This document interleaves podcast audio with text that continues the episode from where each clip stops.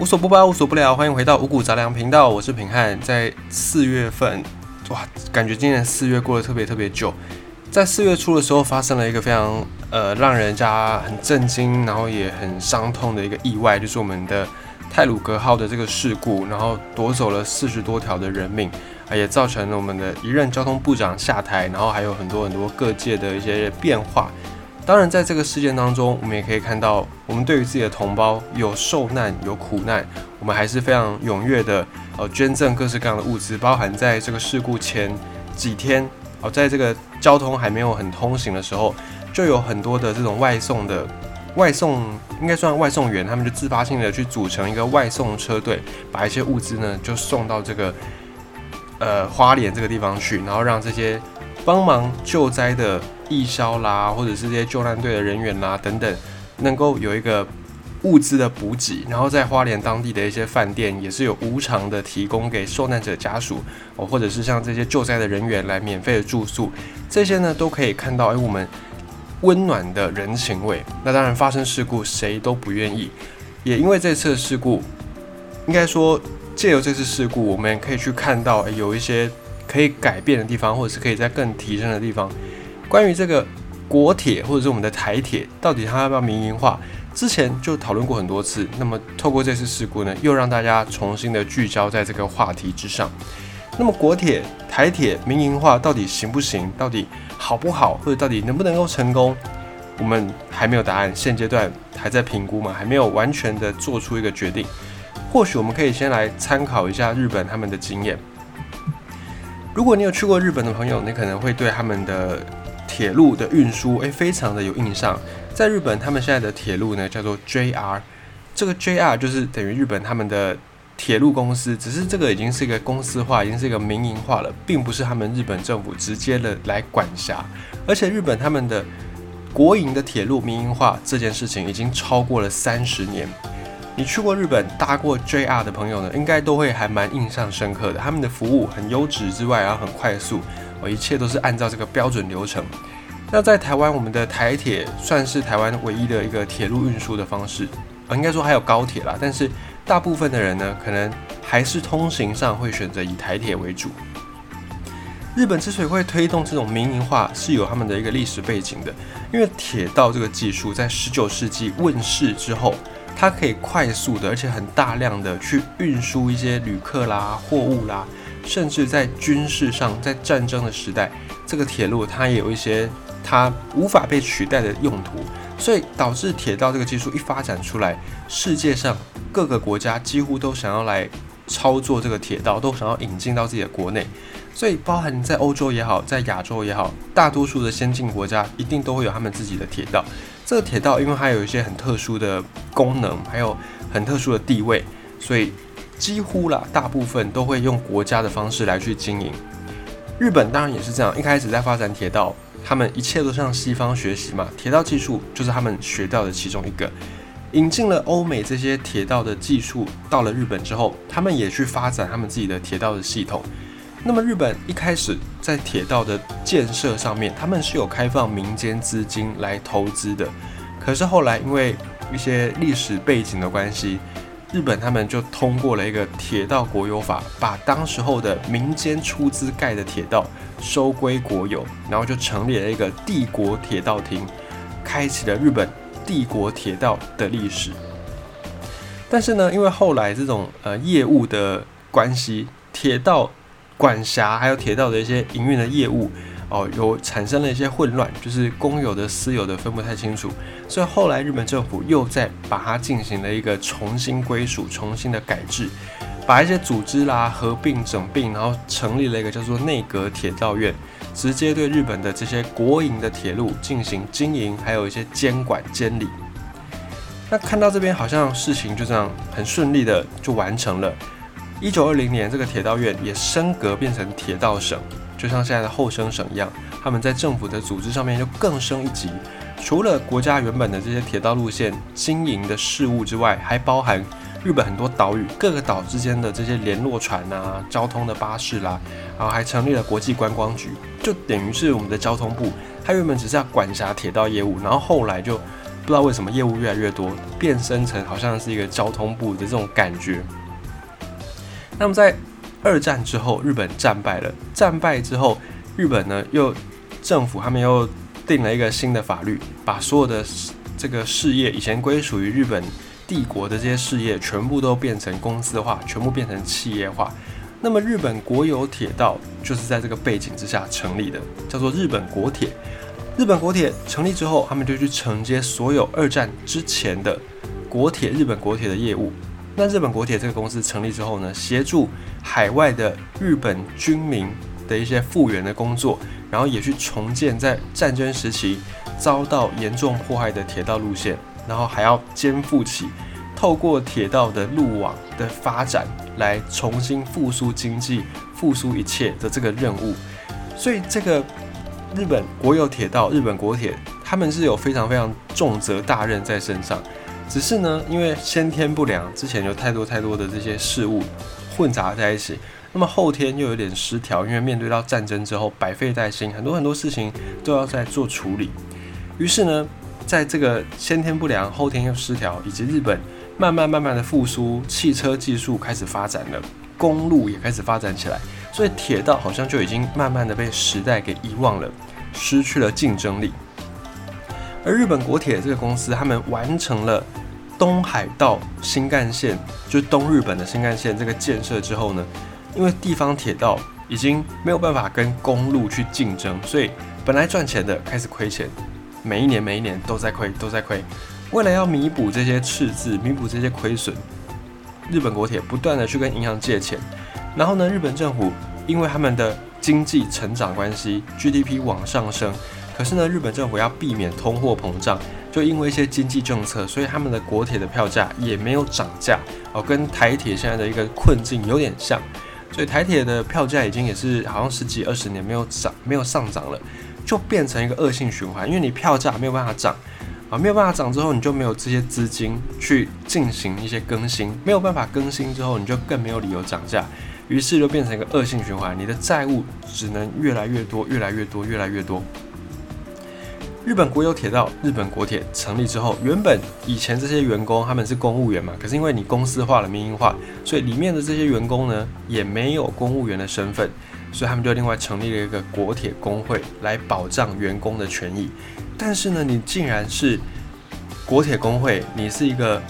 就是等于是劳工了。他们就经常会参与一些阶级斗争啦，或者是经常有罢工的消息传出。因为当时日本在他们日本国内也面临到了一些意识形态、政治意识形态的问题的选择，好像他们之前也有学运，还有所谓的首都圈国电暴动哦这些。原本应该是公务员身份的国营铁路的员工啊，就变成了没有公务员身份，然后也经常参与一些罢工的事件。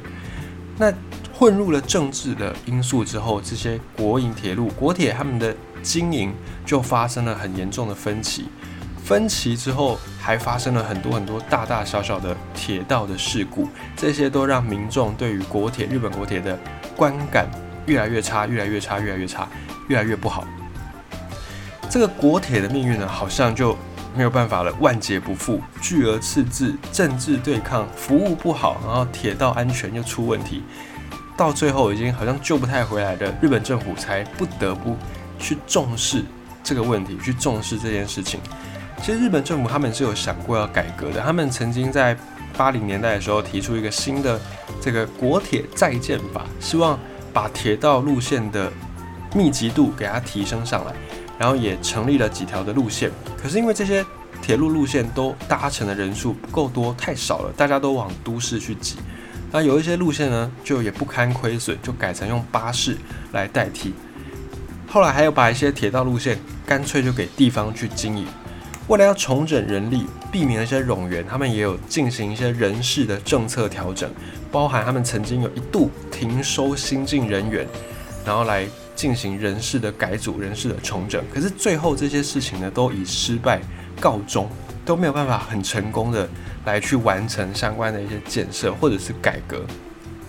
而自此之后呢，在日本他们的政坛也不断的还是有一些有志之士，希望能够把这个国铁给它民营化。他们当时候这些改革的人的共识是觉得说，哎，你再由国家的力量来去经营这个国铁，应该已经是不太可能会成功了。因为一旦国家介入，就会有很多很多的问题产生，包含你可能必须要负担一些政治责任啊，或者是你可能在呃费用上面，因为是国家经营，很容易就会让你有一种就算亏损也要服务国民的这种心态。所以有一些偏远的路线，即便它没有办法赚钱还亏损，以国家立场来说，可能也不好说关就关。所以当时候这些有志之士改革的有志之士，他们有个共识，我就是要。推动国铁必须要民营化，当然在推动民营化过程当中，也遭到了很大的一个抗争，像是国铁工会，他们就是坚决反对，觉得说，哎，我们现在是，如果你要给它变成一个民营化，变成一个企业化的话呢，那我们工会的这些员工啊，保障何在？我们是不是会像现在这样受到政府的一些保障？未知数，当然就遇到了工会他们的一个抗争。甚至呢，还因此爆发了很多的恐工事件、瘫痪交通的事件。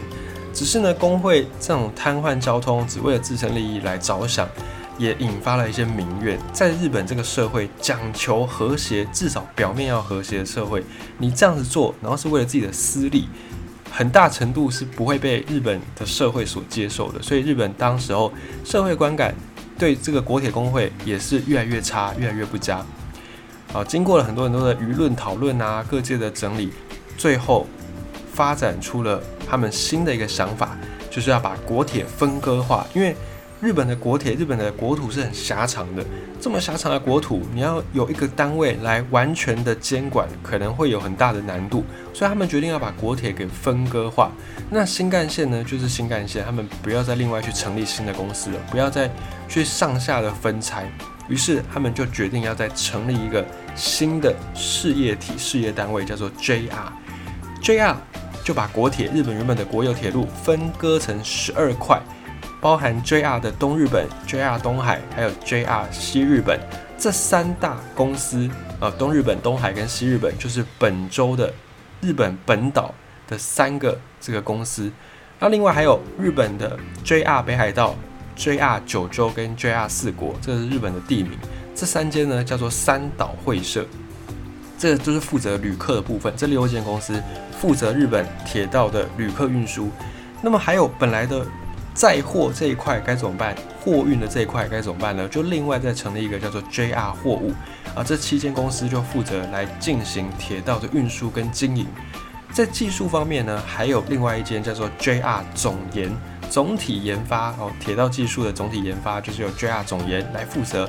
啊，铁道还有要通信的事情啊，该怎么办呢？再另外再成立 JR 系统、JR 通信等等等等，就成立了很多很多的单位，把这个国营铁路做分拆，把它尽可能的专业化，然后精简化、单一化，不要让它越来越复杂。而就在一九八七年的时候呢。在那一年，JR 这个公司就正式的成立，也让日本铁道迈入到走到了一个新的时代，就开始了他们的民营化。民营化到现在，JR 的时间已经超过了三十年，甚至呢，在刚才讲的 JR 东日本啊、JR 西日本，还有 JR 东海这三家公司，还有 JR 九州，已经股票都有上市了。即便在这个公司民营化的期间，还是有发生一些事故，然后当年国铁留下来的这些庞大债务也还没有还清。可是呢，总体上以结果来看，营业的效率、服务的态度，或是铁道新车的这些开发，都是以前国铁时代没有办法比的。因为你如果隶属国家，你就要造程序来嘛，造程序很多的预算啦，很多的这个新的买车计划，就是会受到国会的监督。那国会呢，有人的地方就有江湖，就会有很多很多的。这种杯格啦，等等等等，没有办法那么顺利进行。但是你把它变成企业民营化之后，以公司的角度来去看，赚钱的地方我们就想办法去扩大它，那亏损的地方我们就想办法把它做一个整并，或者是裁撤，或者怎么样，在处理这些问题上，效率一定是比国家来经营快很多。那在服务员的一些服务态度上面呢，也当然是比过去的这种国铁的时代好上很多。日本的铁道民营化这件事情，也带动了很多的国家就跟着日本的脚步展开所谓的铁道民营化。这个铁道民营化到现在呢，嗯，还是有一些些的问题。比方说，像在 JR 北海道 JR 四国，他们是因为市场关系，就市场规模不够多、不够大，还是有陷入到了财务危机。这个也是当年因为分割所造成的一个后果。因为你分割的时候，一定是分为朝文嘛，一定是分不没有办法分得很均匀啦，有的有的大，有的小，有的多，有的少，这个资源就是一定会是这样子。那么现在 JR 北海道跟 JR 四国这两间公司，他们的股份还是在国家的手中，所以也有人想说，诶，会不会是要让这个国家重新再介入这个铁道经营？也有现在有这样的一个说法，但是该怎么解决呢？还在观察当中，可能还在讨论当中。日本他们的国铁民营化花了好多年时间去规划，然后也同样面临大家的决断，以及。在国铁内部，他们有一些改革的有志之士力挺之下，才完成这个决定。在这三十几年来呢，有一些功过了，这个一定都会有。可是民营化的成功的部分呢，一定是以前国铁没有办法去比拟的，没有办法去想象得到的。像我们刚才讲经营效率的问题，或者是营运的亏损的问题，这个都是民营化之后有带来改善的部分。那么从日本的经验借鉴到台湾，台铁适合民营化吗？台铁适合企业化吗？又或者我们可以反上来问，台铁民营化之后一定就不会再有问题吗？又或者是台铁企业化之后，现在的问题就能够解决吗？这个也是我们还是必须要去讨论的。又或者说，如果假设台铁企业化、民营化之后呢，那就是会以盈亏来当做。判断的标准嘛，很多路线的设定上就会以盈亏来判断标准。那么假设假设台铁民营化之后，对于一些偏乡的站点没有办法赚钱甚至亏损的站点，如果他们进行了调整，把这些小站给裁撤掉，就变成很多偏乡的人，也许过年过节要回家要返乡，没有办法就坐到自己的家门口，这样子的状况，我们有没有办法去接受？如果你要接受台铁以赚钱为导向，以民营化、以企业化、以获利为导向，那么裁撤一些没有人搭乘的站点，一定会是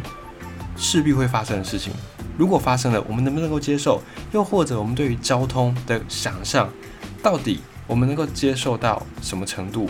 像交通在花东来说，一位难求，要一票难求，在过年过节很容易就会变成这样子。那么民营化或者是在发展之后呢？如果是这样子，如果一位难求，那民营化之后一定会想要再增加相关的路线嘛，或者是增加班次。那如果要增加路线，重新再开辟几条的这个路线，对于环境的保护，对于环境的影响，我们又有没有办法去接受，或者是我们接受的程度到哪里？这个也都是一并要去思考问题，而不是说好像哦台铁只要一民营化，或者是。一企业化之后，所有问题就像烟消云散，就不再存在了。这是绝对是不可能的。即便日本他们的结果来看，总体来说是功大于过，可是他们还是遇到很多很多的问题。所以从日本的经验，我们可以当成是一个参考，但会不会完全照抄，那就不一定，还是要看不同的地方，我们有不同的一个环境，不同的一个条件，然后不同人的想法对于这件事情。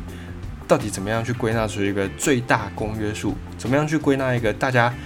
都比较能够去接受，不太可能完全每一个人都接受，但是大家比较能够去